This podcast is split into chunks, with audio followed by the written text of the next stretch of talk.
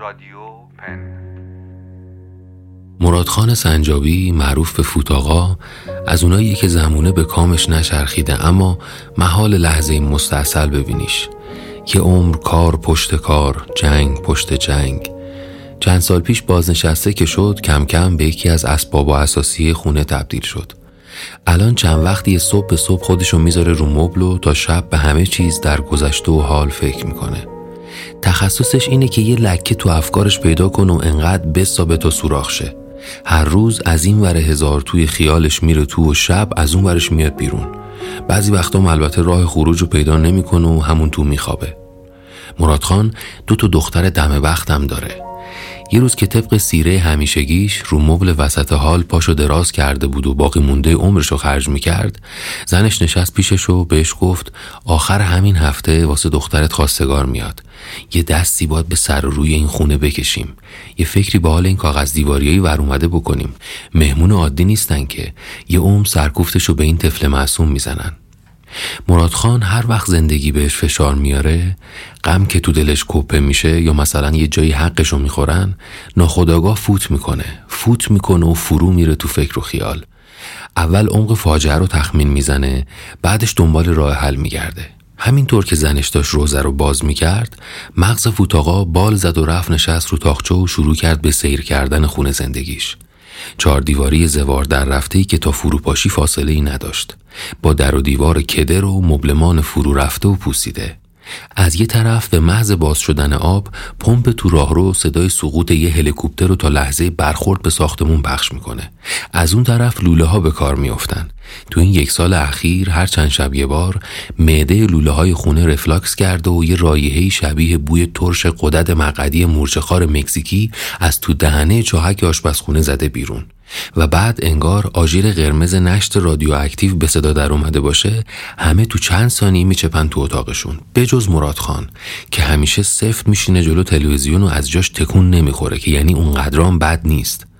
اما حالا دیگه یه فکری باید به حال این لولا بکنه تا حیثیتش بوی فاضلاب نشه بره تو دماغ مهمونا. فرداش نصیر آقا تکنسیان متخصص لوله بازکنی وارد آشپزخونه شد و شروع به کار کرد.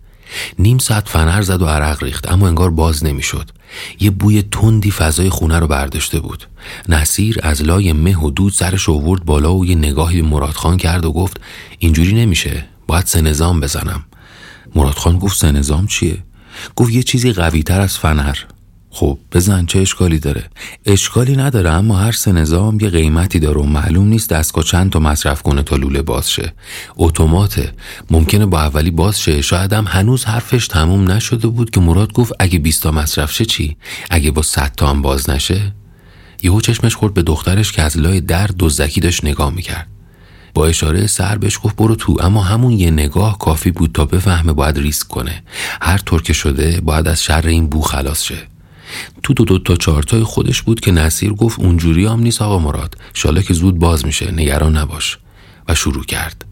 دستگاه شکمباره سه نظامای آهنی رو با یه صدایی شبیه شلیک آکا 47 رو حالت رگبار میجوید و سیر نمی‌شد. و مرادخان لای اون شلیکا در حالی که کم کم فوت کردنهای استرسی شروع شده بود پرواز کرد به خاطراتش.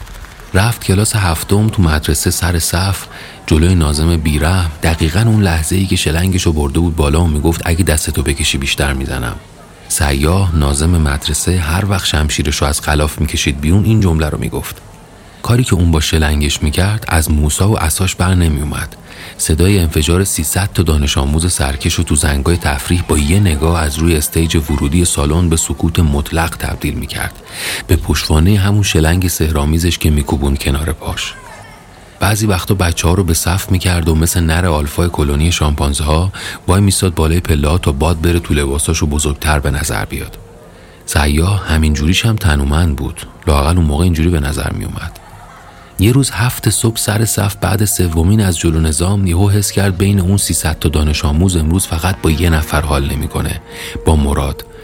پشت میکروفون داد زد زنجا بیبی اینجا. مراد در حالی که زیر کشکک زانواش یه لشکر مورچه رژه می‌رفت به زحمت خودش رسون بالای سکو. سیا گفت وقتی میگم از جلو نظام دیگه هیچکس حق وول خوردن نداره. بعد شلنگش رو برد بالا و گفت اگه دستتو بکشی بیشتر می‌زنم. مراد اهل ریسک نبود بنابراین دستش رو به هیچ وجه نمی‌کشید.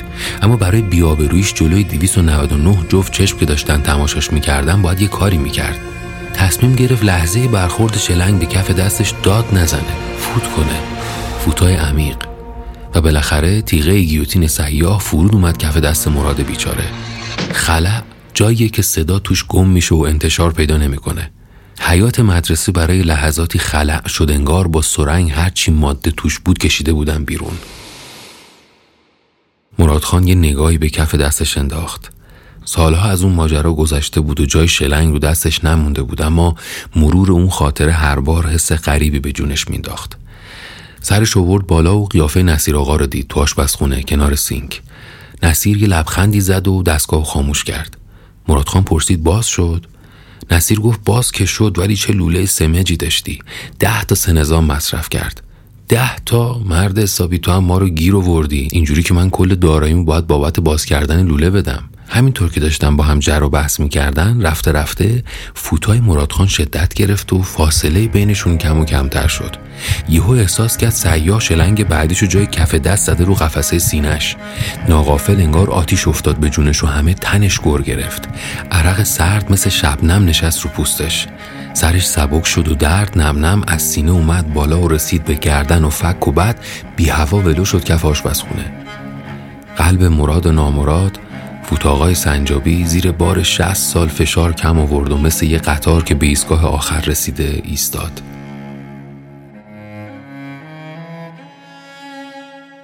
زن و بچهش از اتاق اومدن بیرون و شروع کردن به شیون و زاری. لای صدای گریه و هم همه یه زمزمه زیر گوشش میشنید که صداش می‌کرد. آقا مراد باز رفتی تو فکر؟ پنج دقیقه یه دم داری فوت می‌کنی. میگم آخر این هفته واسه دخترت خواستگار میاد. یه دستی باید به سر روی این خونه بکشیم آبرومون نره. حواست با منه؟